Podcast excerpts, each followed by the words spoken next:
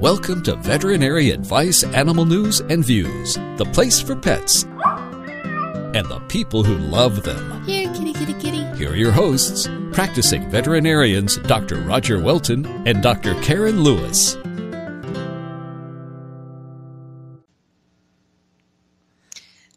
Everybody, and thank you for listening to another episode of Veterinary Advice, Animal News and Views.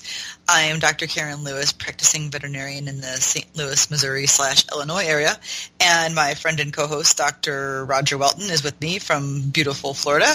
How are you today, Roger? We both agreed we were both tired, so this could be an interesting show. We are quite tired for different reasons, I'm sure. Uh, it, it was beautiful here today in Florida, just an absolute picturesque day that I spent as a PE teacher, and that's why I have coach's voice. Oh, Um, God. I was invited by uh, a K through 8 school today called the Vera Charter School to teach PE, teach lacrosse and PE class to all of their classes from 8:30 this morning to 2 p.m. So that's why I have coach's voice, and I figured Wow. we can't put this off because if we keep putting off episodes just because I have coach's voice, I don't think we'll ever get together to do this. So And I'm kind of actually, I'm kind of used to your little husky voice now. You know, when, you, when you don't have Coach Coach's voice, I'll be like, "Who is this person? Where is he?" So- exactly. So we'll just go with it. Um, Yeah. So anyway, anyways, you had an interesting um, series of events in your clinic, and we, we were going to talk about those. And then, then you vented and wrote a blog article about it. And I love when I you did. Uh-huh. write your venting blog articles because I have to say they're much more entertaining to me. you know, I, I get that from a lot of people that my uh, my rants are, are more entertaining than my informative ones, or even my attempts at being humorous. It's, comes out much better when I'm, I'm downright pissed off about something. well, you know, so I had this string of just really stupid um, lack of attention to any semblance of restraint or um, reining in of activity or doing anything that was asked to do uh, post-operatively for spays. And and it's like for me, it's like three times a charm. And by by number three, I'm like, I got to blog about this. A to get it off my chest. B maybe somebody will pay attention. Have you ever experienced this? I don't know what it is about the spay. I think it's the name, and that's you know kind of the point of my articles. I think we need to go away from that nomenclature. But people hear it's just a spay, it's just a spay, just a spay. And as a result, I'm going to go play frisbee with my dog after they come home from surgery. What are your thoughts on that? well, yeah, because you know, first of all, it's a procedure that is subsidized at a lot of places. So it's a surgery you can have done for like 20 bucks, 50 bucks, free, whatever, you know. And so people think, oh, well, how big of a surgery is it? It's a $20 surgery.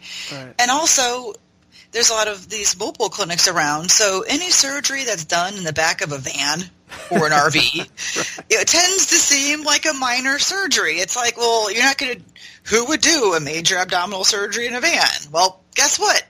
We do. Just because it's so important to get these dogs spayed, we will do anything to get them spayed. But the problem is now people are like, like you said, it's just a spay, and um, it's people are like, oh well. And honestly, before I was a veterinarian, I'm going to be honest, and you can totally judge me for this, but I thought the same thing because like neuters, not really that huge of a deal. You know, um, unless they're like cryptorchid or there's something complicated. But spays are a big freaking deal. And before I was a vet, I was like, oh, it's just a spay. How, I even once said, how hard can it be? Right. I well, so before we go any further, just explain for our listeners what is a spay. Oh, um, so when you call it a hysterectomy, it sounds a lot more real. Oh yeah. I think. So, and it's even more than a hysterectomy. It's actually an ovariohysterectomy. So basically, your dog lays on its back, we splay it open, dig through all the intestines, fish out the ovaries, fish out the uterus. Well, guess what? It's not always that easy because those ovaries have a really good blood supply. There's a big old artery that goes there, and it's it's deep down. You're up to your elbows in intestines on these big dogs. You're trying to tie this artery off. You really can't see the artery because it's hid in fat usually, and so you're tying off this fat, praying that the artery isn't going to leak. And so my record is tying off the artery four times. I don't know what your record is to make sure this sucker doesn't go. For big dogs, yeah, I, I might have gone six. I don't know. Oh, yeah, I know. And then you're sweating and cussing, and so, um, so you get these big old arteries tied off. You're praying they don't bleed. Then you you cut out, you know, the bottom of the uterus. You're praying that doesn't bleed, and then you've got to sew her entire abdomen, her abdominal muscles, like the one that if she did sit-ups, she would do sit-ups with. Right. Um, you have to sew those back together, you know. So um, th- there's a lot that can go wrong in terms of bleeding, which is a big fear for big dogs, and having the uh, body wall or the abdominal wall stay together. So the problems with post-op care usually comes with that second one, which is the abdominal wall staying together, and that's the whole why we say keep her resting. Don't her, don't you know, play frisbee, like you suggested. Yeah. So How about if it's a cat? Would it be wise to let that cat outside? yeah, That actually happened. That was number Oh, three. Yeah. But- and cats are, cats do scare me a lot less because cats. Um, well, here actually, Dr. Roger, I, I don't I don't think I've ever told you this story. This is totally unscripted, guys. But I worked when I was in New Jersey. I worked with these old old vets. I'm talking like 1970s style medicine. Okay, and the one guy who shall remain nameless told me about how they used to spay cats in the early 70s. Basically, you would cut them open, rip out where the ovary was in that super important artery I talked about, not bother to tie it off or anything, rip, rip, tie once around the uterus, sew it back together, quick, wham, blam, thank you, ma'am. And I said, in horror, after I picked my jaw up off the floor, um, I said, wait, you didn't tie off any major arteries? He's like, nah. And his exact words were, sometimes they got a little blanch, but you know, they usually made it. Wow. It's like, so whenever I'm panicking in a surgery and I'm thinking there's too much blood, Yeah. his words ring in my mind. Sometimes they get a little blanch, and I'm like, well, hey, those ones live, so hey, something? live. Wow. Well, you know, thank goodness for modern medicine, right? No kidding. Um, so this particular owner, She was using, but yeah. this particular owner, um, brings his cat in, and her, her intestines are hanging out. I just spayed her two days before, and uh, he says, uh, "Yeah, it really surprised me when she came in from outside. You know, she'd been out all day, and I see this stuff hanging out." I'm like, "So you let your cat out? You let her outside, despite you know confinement and the instructions? You know, we have." Very detailed post-op instructions. Keep the e-collar on, Elizabethan collar, so they don't chew. Keep them confined. No running, jumping. Uh, Maybe I didn't mention don't go outside. I don't know, but you know, I just figured all of that is kind of implied. But yeah, so I had Well, maybe to. she didn't run or jump outside. Maybe maybe she power walked outside. See, yeah, well, whatever it was, it was a bit much for my closure. So I got to lavage her intestines, tuck them back in, sew it up, and now I have to have her on, you know, antibiotics. And uh, luckily, the intestine that came through, it didn't strangulate or anything, so I was able to just lavage it, tuck it back in, and you know, it all turned out okay. But it was so unnecessary, you know, just using some common sense. and but- poor cat. Yeah, yeah, and, and the guy loves his cat. I mean, it, it, there's no lack of love. He was duly concerned. He gladly paid whatever it took for you know me to reclose her and all that, and he was just, I don't know, just didn't take it as seriously as he should have. You know, that's back to the point of the spay. Now, I want to ask you something. When I was in Illinois, there was a, cl- a soft tissue surgeon that I learned under named Kathy, Dr. Kathy Greenfield. Was she there when you were? She was there when you were there. Oh yes. Okay. So Dr. Greenfield said something to me that still just, you know, I actually quoted her in my article. I liked her a lot and uh, very good surgeon. You know, what, off a little tangent here, but one of the things that I really found unique about her is she actually sat while doing surgery. Do you remember that? Oh yeah. Well, because she was, she was very short. Is- Was that it? So Is that yes. why? Yeah. I thought she was just didn't like standing. because, well, at the Humane Society where I used to work, where it was like a spay neuter assembly line. Yeah. All those vets sat, and I Yeah. can't sit for surgery. It drives No. me crazy. I just And I was like, how do you? Oh God, yeah. But I guess once you're used to it, that's all you know. You know. she sat for everything, no matter what the procedure was. Yeah, she did. but great surgeon. And um, she said, as we're going into junior surgery, we know, they're bringing in all all the death row uh, pound dogs for us to spay and neuter. I ended, ended up adopting one of them. Uh, but as we're going in, she said, just remember this, students, that while ru- we routinely do spays, there is nothing routine about them. And some of the most troubling, stressful surgeries I've ever been engaged in were spays. And, you know, the- Amen, sister. yeah. I mean, it, it's God honest truth. Uh, I've had some doozies in, in, in my lifetime for sure. So how do we change this? What do we do? yeah. Um, is, is my article going to make a difference? I'll be honest, no. Okay.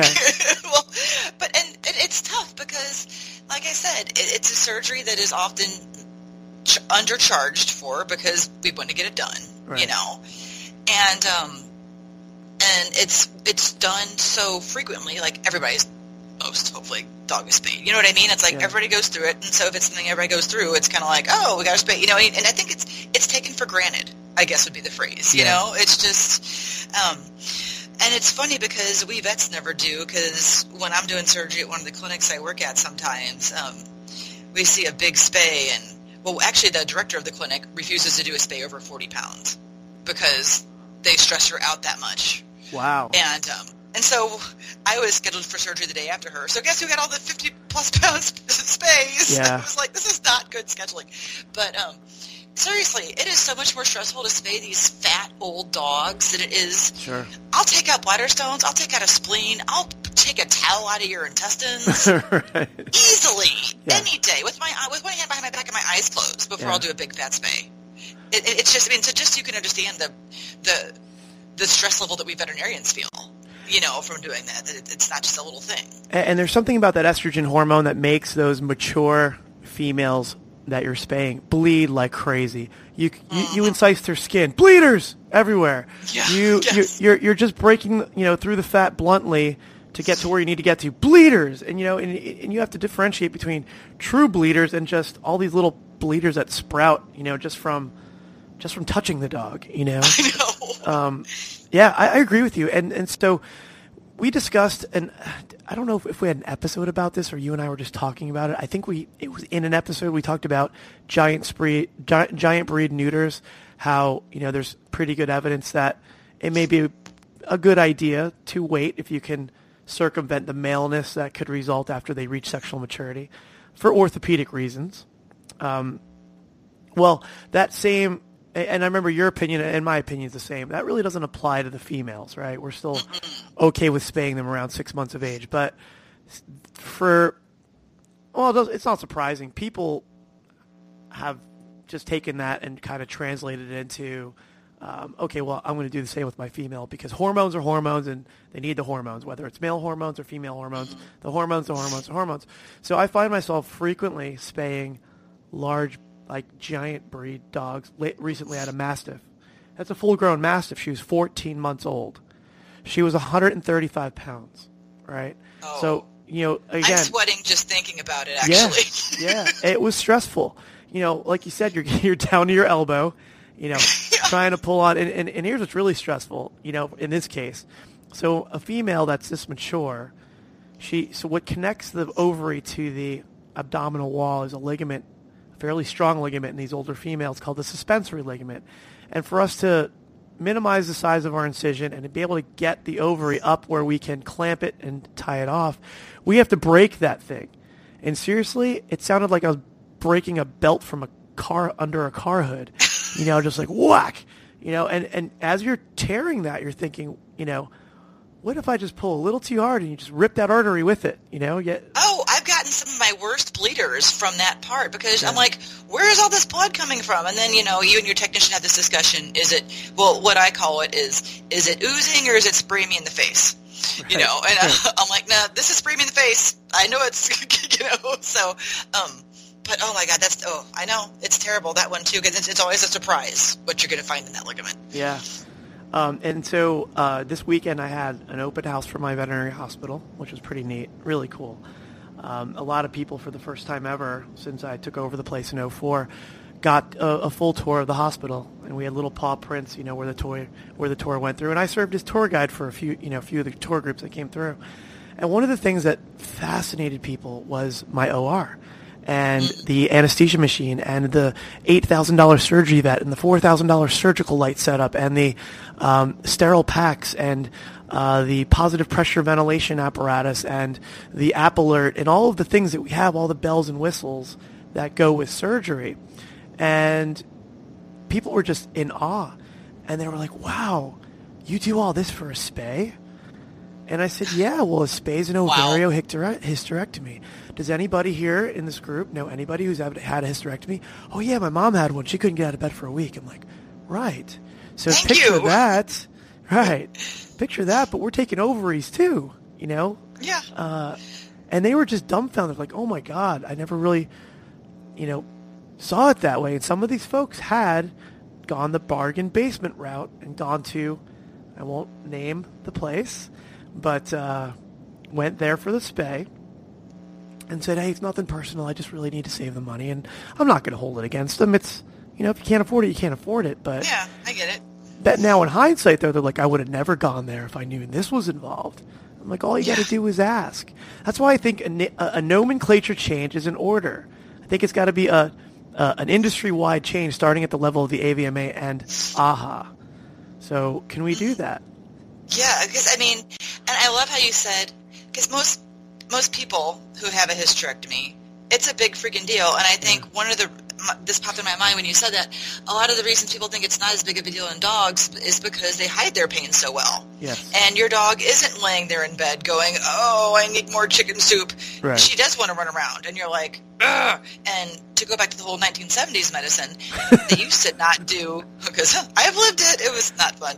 Um, I was born in the to- 70s, so, uh, you know, would that apply to us too? I know, no kidding. Anyway, I was born in the 70s too, but and then I worked at a place that practiced like that. But Right. they didn't used to give pain meds I know. because they said, well, if they hurt, they won't want to move. I'm like, oh, that is just so dumb for so many reasons. But Right. um, I mean, but that just again shows how veterinarians didn't even really get how big it was, you Yeah. know, or Yeah. the, of the the field at the time, and to not even give. I mean, hello, get a hysterectomy with no pain meds. Let me know how that works out for you. You Right. know, Sure. so uh, that that I mean, I think it's the veterinarians kind of started it with it being a you know a not huge thing just because we and again we wanted to get people to do it and I totally am for that.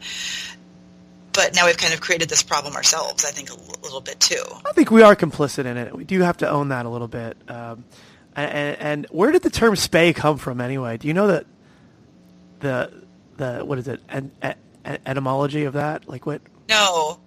I don't know if somebody said you better pay and then they put an S in front of it. or maybe it's like, or maybe one went bad and it was supposed to be slay and then they went, ooh, no. Yeah. I don't It- know. Is it so? You know the one the device you use to scoop up the the uterine horn when you can't find it. The snook hook? It's called well. It's it's called the spay hook. That's actually is it because of the spay hook? Maybe. I don't know. Because you know what? In some, in a lot of countries or societies who speak English, they, they use the term neuter for both male and female. Oh really? Because I have people from the UK who will say female neutered when they fill out my new patient form. Um, so I think it even might be a uniquely American thing. I don't know who came up with it, but because neuter is the better term because it means you've made them, neut- you've neutralized them, you know, and you can apply it for a male or a female, Yeah. you know. But yeah, I don't know. I, we, see, we, we need to prep for these, and It's, it's, it's an odd word, right? I mean, I'll have to Google that. Like, where did spay come from? It just, it doesn't, it doesn't. I don't know. And can we shoot that person? No. yeah, right. Seriously. So, I'm taking matters into my own hands. You know, from an industry-wide perspective. I hope things change, and I'm hope I'm going to lead by example here because you know everybody's paying attention to me, right? oh, absolutely. You're, you're like a demigod over there in Florida. Yeah. yeah, right. Um, so, It's so getting deep. right. so, so the um, I lost my thought. no, Sorry. Oh no, because you were saying you're gonna take it on yourself because Yeah. everyone listens to you, right. and that's where you lost so, me. so, so, so, it, it, I was definitely being facetious there. In my own little fiefdom, my own little kingdom of West Melbourne, Florida, where I, where my practice is, and, and that little corner of the world, I'm going to start there. Um, again, back at Illinois one time, I remember uh, one of the things, uh, an anesthesiologist I was learning under, an anesthesia resident, Dr. Lamont. So she was really cool. Somebody somebody came in, one of her colleagues, and said, "How you doing today, Doctor Lamont? What are you up to?" She's like, "Oh, you know, saving the world one dog at a time." You know, I thought that was pretty cool. And so we do our little part to, to change the world in our own little way. And so for the veterinary industry, I've uh, begun a, a training process for my staff. Now, it's not just for uh, recognition that it is a more involved, more serious procedure than we give it credit for. It's also to sell the spay to the price shoppers, not just because I want to do more spays, um, but but also I want them done right. I want pain management. I want sterile technique. I want to wear a cap mask and, and, and a gown and all the things that should be being done that these two-bit low-cost places just aren't doing. Right, so I want better for the dogs and the cats. It's not just a revenue thing or, or, or doing more of the procedure. So one of the things that we're doing is you ever do mystery calls? Do you, do your house call practice, who answers the phone? Do you have a receptionist or? Um, actually, I, I quit answering my phone. Oh. So It you, all go. I, I was going to hire a receptionist, but then they couldn't answer any of the questions, so it all just goes to voicemail, and I just call everybody. oh, really? That's a lot of work. That's why I'm insane. Oh, yes, wow. thank you. okay. So I have you two. I have two ladies at the front desk, um, and, and also when that when that you know when the ro- I can't speak when the phones are ringing so badly, we're so busy. Uh, the the rest of the staff is trained. You know, there's phones all over the clinic where Yeah. if if the receptionists aren't getting it to it by ring number two, somebody just got to grab one. Hello, Maybeck Animal Hospital. Blah blah blah blah blah. So everybody's getting trained on this, and so yes, we want to convert the shoppers, but we also want to you know let them understand that it's a very involved, serious procedure. So mystery shopping uh, or, or mystery callers refers to we have people just call in and ask questions and see how they respond, see how well the training is going. And one of them is, "Hey, how y'all doing? I'm calling to see how much it will cost to get my dog spaded." Spaded. I love that. Have you ever heard that? Oh God. Oh, I love when it's written down in a form. I'm like, Spaded. spaded. Well, it's better than diamonded, I guess. I don't know. Are we coming off pompous right now? I'm just having too much fun with that. But um, so yeah, no, it's a real it's a real question we ask when we're mystery mystery calling, and no, they have they have a whole thing that they they say first off, well, when you by spay, I, I assume you're referring to the um, ovariohysterectomy sterilization procedure, which is an intra-abdominal surgery. And uh, yes, I'd be happy to give you uh, the cost of our complete surgical package for that procedure. That's how they're supposed to say it each and every and they time. just said, well, huh? Right. But but uh, and then what we're going to do is we're going to see how many more of those we're converting. We're going to actually run a metric on it to see since we started this in you know comparison to when we weren't doing it because we didn't start it yet. Um, I do mystery calling for any new initiative you know we, we put in, um, and this is one that is it's going to be installed in the future. We're in the training process right now, but once we're there, the beta testing's done. I don't know if that's really what it's called, but we're going to actually really official, though. quantify it. Yeah, yeah, I like to sound official. We're going to quantify to see, and I'm going to, I'll let you know how it goes. We're going to do a whole six month block of conversion and compare it to the previous six months and see if that increases the compliance. Well, and I think the phrase ovariohysterectomy is confusing because the phrase hysterectomy, everybody Right. everybody knows what that is. Right. But ovariohysterectomy, first of all, it's oh, four more syllables added onto Oh, the front. you know, yep, that's four. So we're so smart tonight. Wow, um, you know, and so and I think it, it becomes a really mouthful of a word. So I actually just say hysterectomy just because it's a word that people can un- understand. Yeah, you know, and and kind of have a because a very hysterectomy. Nobody knows anybody who has had that done. You know, um, No, hysterectomy. Well, yeah, their aunt had one last week. You know, Right. so it kind of is a different. I don't know why, but for me, I'm like it's not as exact, but it at least helps. But, you know, I'm the I'm the one who's got to get down on the level. So yeah, but that's one. Of, I think it's one of your gifts, though, and I, I think that's one, why your your writing is so effective is because you do translate things into the lay ter- dermatology. You like that terminology? terminology very effectively, you know, and you say it in a way that it's very understandable. Um, and, and I think I agree with you. Hysterectomy is a lot more relatable than ovarian Yeah. hysterectomy. So I'm gonna have to change my little spiel. Luckily, it's we're still in beta testing phase. see, this is what beta testing's for. Yeah. right. Thank you for the So- feedback. I, I intend to run it past my uh, manager tomorrow. So I'm sorry, you were about to say? But no, because and some people, um, the abbreviation is the letters O H E. Yes. And um, I've actually seen that written on estimates, and it stands for ovariohysterectomy, I Ectomy. guess is the E. yeah, like So, like ectomy is its own word. I know, I'm like, that's kind of weird. But, and I see that on some estimates at places. I'm like, guys, ain't nobody knows what this is. right. You know? They're like, oh, what's the O or the OE. So an um, I don't know if you have that in your estimate or not, but that's a pet peeve of mine. I'm Yeah. like, don't put OE. You know what? Spell something. Anything's better than OE. So that's Yeah. just my little rant for the day. So No, I like it, it and it, it's true. And and so um, ours actually does currently say ovariohysterectomy, but maybe we'll just change it to hysterectomy. You know, maybe just make it a little easier. Um, or, or, or like O hysterectomy, like ooh, like some new slang we need to come up with. Like I got the O his done. Or O hysterectomy. the O his. Kind of like Yeah. like like J Lo. Right. yeah, exactly. It's the O his. You're just full of Yo, great yo, ideas. yo. I got to hit you up more often when you're tired. when I'm when we're both sleep deprived, I'm not sure. This is going downhill rapidly. I think actually. But Have we gone on any tangents? Just little ones. I think this Little- whole thing is a giant tangent. it is a giant tangent. Anyway, um, but one more thing I yeah. do want to mention about, um, and I think we've mentioned this before too, with spays is, especially with big dogs, that it's super important to do IV fluids Oh yes. more than little dogs. And I mean, it's important for everybody, but for, particularly for big dogs because they're losing a lot of blood.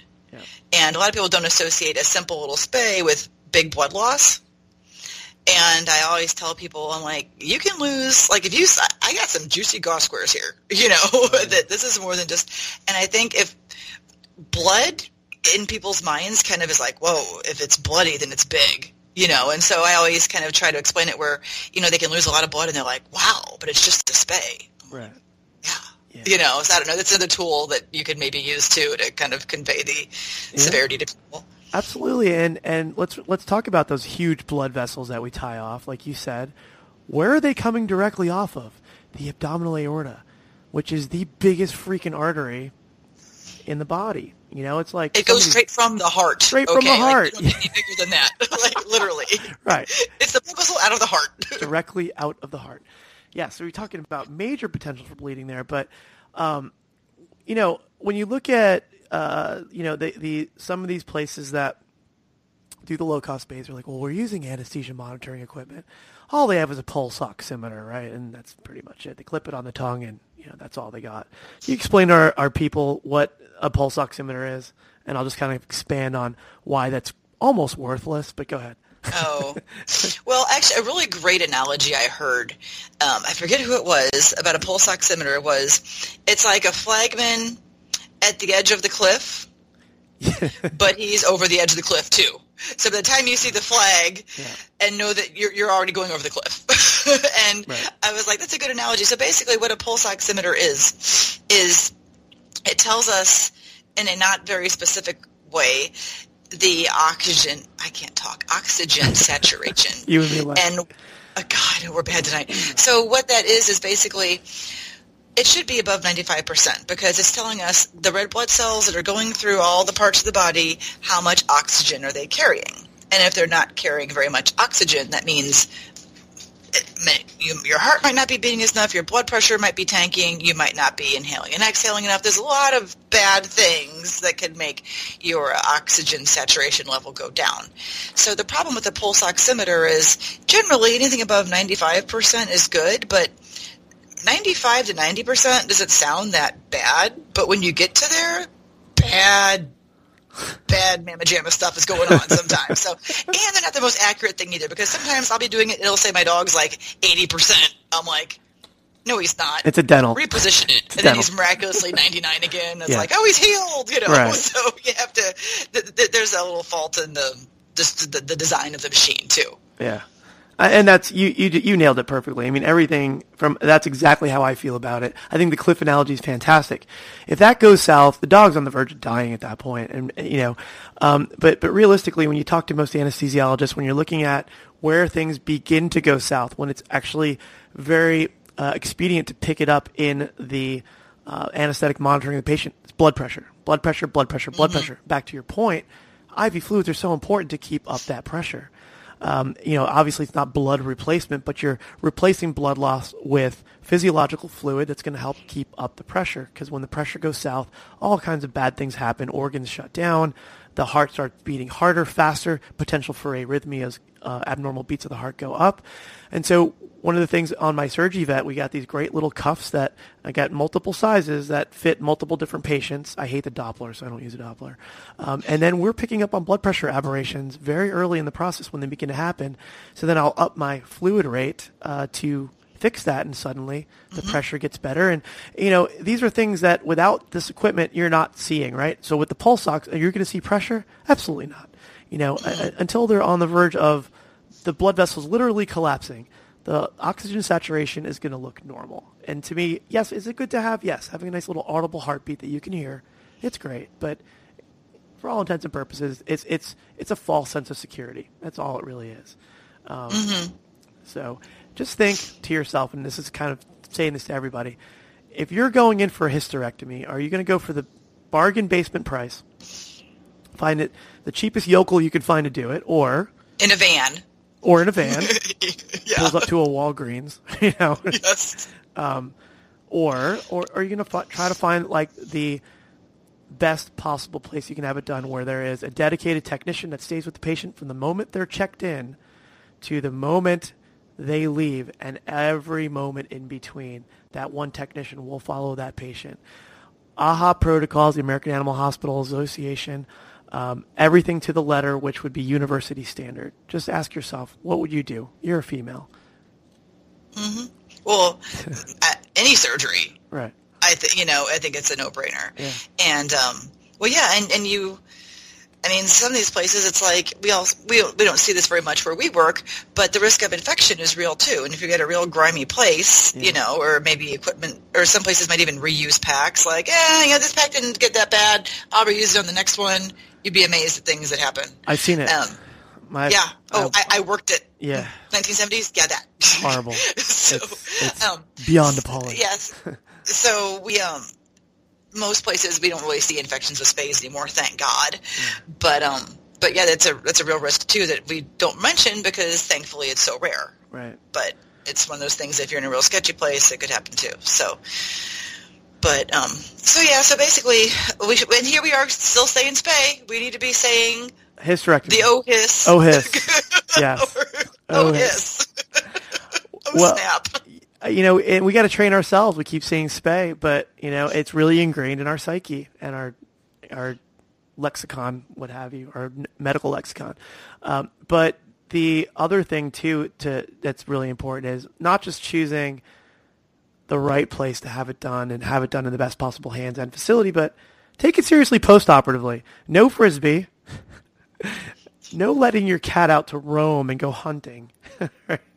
Don't. I, I, okay, when your aunt had the hysterectomy and laid in bed for a week, yeah, your dog needs to take a page from that playbook. Sure. Okay, so yeah. even though they won't want to lay in bed for a week, they really, really need to. Right. Yeah, that's that's really where my main frustration came. But then I just kind of brought in the whole price shopper aspect of it because to me that's equally not taking it seriously.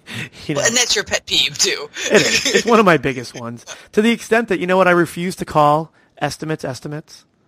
I oh, their treatment plans. Their treatment plan or diagnostic plans. Yeah. But to me, if you're an estimate, you're giving estimates. You're a plumber. You know, and I, nothing nothing against plumbers. I have the utmost respect. Some of my favorite people are plumbers that have saved my hospital from flooding, disgusting uh, backing up sewage, which actually happened one time. so, you know, these are phenomenal people that do a great job, but it's a contracting job for a medical procedure. I'm not going to belittle it by calling it an estimate. You know, call me snooty, but I'm not going there. Well, no, no, and a lot of people nowadays are saying, "Hey, let me get a treatment plan for you," or you know, whatever you want to call it, and that's yeah, I get it. It sounds less used car salesman like, you know, but um, oh, but real quick before I uh, then I know we're going to wrap up soon, but yeah. I'll, I'll, I'll, tell you this secret story that I don't think I've told very many people. But oh, cool. when I was in vet school, okay. So first of all, I, I, as you many of you might know, I applied to vet school on a total whim.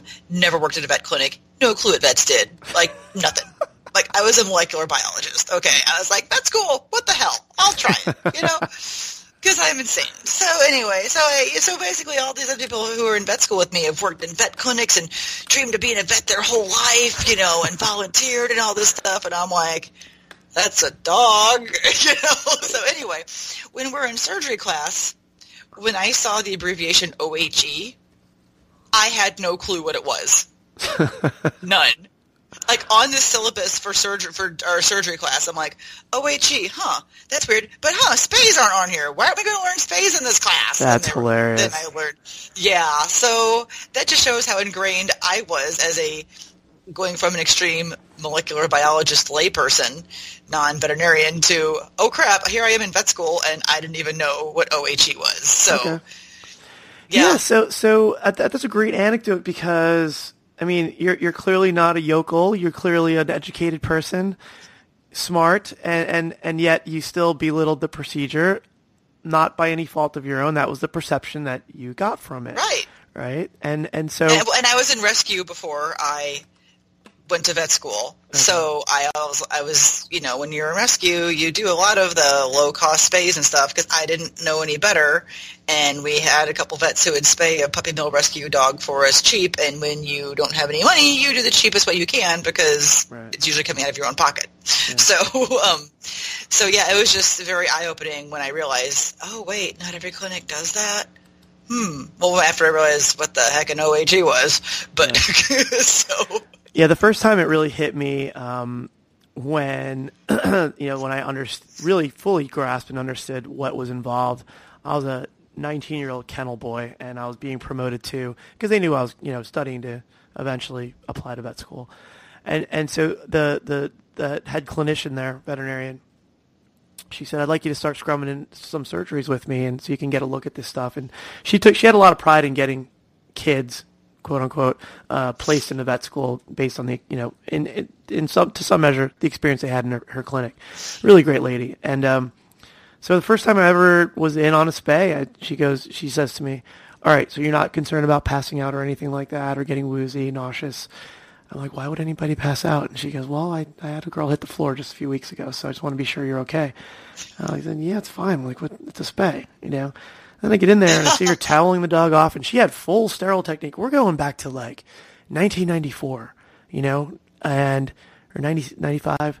So to to have that nice full sterile technique, she's in a cap and mask. I have to be all you know, cap and mask and, and all that. that. That's a great thing for that time where things were still not at the standard they are now, you know, and in some places they aren't at that standard.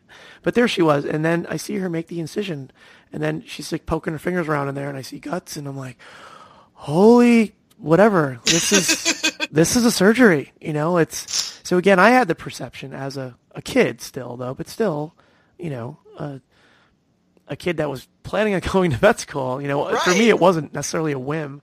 I was a biochemistry major because I wanted to be versatile in case I didn't get into vet school. so it was kind of a fail-safe, but very interesting. So I think you're right. We need to own our part in, in this. And so I'm going to implore you to also change the world in your little fiefdom as well. Are you going to embrace the, hyster- the O hysterectomy? Yes, the oh yes. Well, and because I always, whenever I'm, whenever I'm about to do a surgery and I'm talking to people, this is also, I guess, part partly CYA as well. But I explain to them, I'm like, now, here's what it is, and here's all the crap that can go wrong. Because what I've learned is when you tell people all the things that can go wrong, Yeah. and how hard it is when the dog comes out doing fantastic, I look amazing. right. they're like, "Wow, you did all that." I'm like, "Hell yeah, high five!" You know, because otherwise, if you're like, "I'm gonna go spay your dog now," they're like, "Okay, loser, I'll Yeah. go to Walmart and I'll see that, you know. Sure. But when I tell them all everything I'm doing, and then it, it, I can kind of watch their face go, "Er," and I'm like, "And you already signed the form, and you can't change your mind because some people are, you know." But um, it, it makes them, I think, respect us more too because they're like, "Wow." You did all that. I'm like, fist bump, yeah, you know, and it just, it helps, I think, too, with them. The more they understand what I did, then they'll be like, wow, so she really does need to stay off the couch and just lay on the floor. I said, Yeah. uh-huh. So, yeah, I think that's part of it. Another great idea. Maybe pictures of Yeah. a real bloody spay would be good. Yeah. A real juicy one. I was thinking about posting a YouTube video of one, you know, just so you can see here's a spay, and this is why you need to keep her quiet for a little bit here, you know. Yeah. Um, uh, but also, you're, you that's a very good point. You know, you're you're. I mean, you don't want to put the fear of God in people per se, because I don't want them to say, "Oh, hell no, I'm not spaying my my dog, Exactly. my cat." But at the same time, letting them understand the potential complications of which there could be bad ones. Um, I think that's that's that's something that we should all focus on as well. So, uh, when, I guess we're we're gonna wrap up here shortly. When uh when are we planning on reconvening here with the holiday weekend in front of us at all? I'm not traveling, so Oh, I have and no I'm very life, happy to so say you know that. me. I'm not traveling. Yes, I'm. I'm not hosting Thanksgiving this year. We always host it, and um, this year I'm like, my parents offered, and I said, you know what? Knock yourselves out. They live nearby. I'm not even bringing food. I'm doing nothing, baby. I'm just gonna show up and bring my dog and say hi. so Okay, so early next week should be okay for you then. I'm guessing. absolutely, yep. My, All my family will have disowned me by then. I'll have plenty of free time. There you go. The big thing in my family I'm really stressing about is political discussions at the table. Oh, there's different factions. Oh well, last year. So being in St. Louis last year was um, the year that the um, I don't know if you remember in Ferguson, Missouri, they had the Yes. The shooting, and so uh, I had Thanksgiving at my house, and I told everyone, you know, because Ferguson was all all over the news. I said, and the riots, the big riots, were actually like two days before Thanksgiving. Like it was all over our news. It was all our news was, and I said, no one is allowed to say the f word. nice. Whatever whatever f word you think that is, don't say it. Did anybody break that? and Thanksgiving was beautiful. Oh, so Yeah. Yeah, I'm not going to even bring up the words I don't want. To, I don't want stated at my Thanksgiving. The, the, I will say the majority's on my side, but I don't. I just want to deal with the discomfort of it. So, um, Yeah. But yeah, so let's let's definitely uh, continue this. I'll try to ease up on the coach's voice. Uh, as far as a future topic, I, I, I think at some point we're going to have to delve, in, delve into the great topic of diabetes, or as Wilford Brimley says, diabetes. Diabetes. and we have to be on the back of a horse and be like, it's diabetes. but um, no, I have a uh, I have a six part series I wrote. I've got two of them published already. I'm just kind of releasing it in pieces, you know, because I don't know. I have to build suspense somehow, I guess. So, but um, one of them is um, who is Samogi and why do we care? So that'll be a fun one to talk about too. So funny, you say Samogi, I say Samaji. oh, really? Yeah. Well, some people say some people combine it and say Samoji. Samoji. Yes, there's people who Samoji. So, um, Samo he was Hungarian, and Samogi is the correct Hungarian pronunciation. I'll, I'll have to believe you So- on that because I have no no other basis other than I had a professor that said Samaji overswing, and I'm going with it. So Oh no, because we learned. That's so funny because no, in Illinois we we learned Samogi, Samoji. No, no. Anyway, so yeah, so see, this, this is what we're going to learn about. Yeah. So we'll talk about who he was, why we care, and how that affects your pet with diabetes. So, That's awesome. along with other juicy stories. I love it. I'm looking forward to delving into Samogi. Well, I bid you and your family a very lovely Thanksgiving. Uh, and I see your furry family, two members right behind you there in the camera. Oh Yep. yes. Tough life you dogs have there. Oh, I know. I'm on the floor. They're on the couch. What's wrong with this picture? right? But uh, always but yeah, so yeah, so yeah. Have a stay in Thanksgiving, and we'll talk Thank diabetes you. next. And thanks for listening, guys. Thank you very much, everyone. Have a great Thanksgiving. Okay, round two. Name something that's not boring. A laundry? Ooh, a book club. Computer solitaire, huh? Ah, sorry, we were looking for Chumba Casino. That's right. ChumbaCasino.com has over 100 casino style games. Join today and play for free for your chance to redeem some serious prizes. ChumbaCasino.com. No purchase necessary. Where prohibited by law. 18 plus terms and conditions apply. See website for details.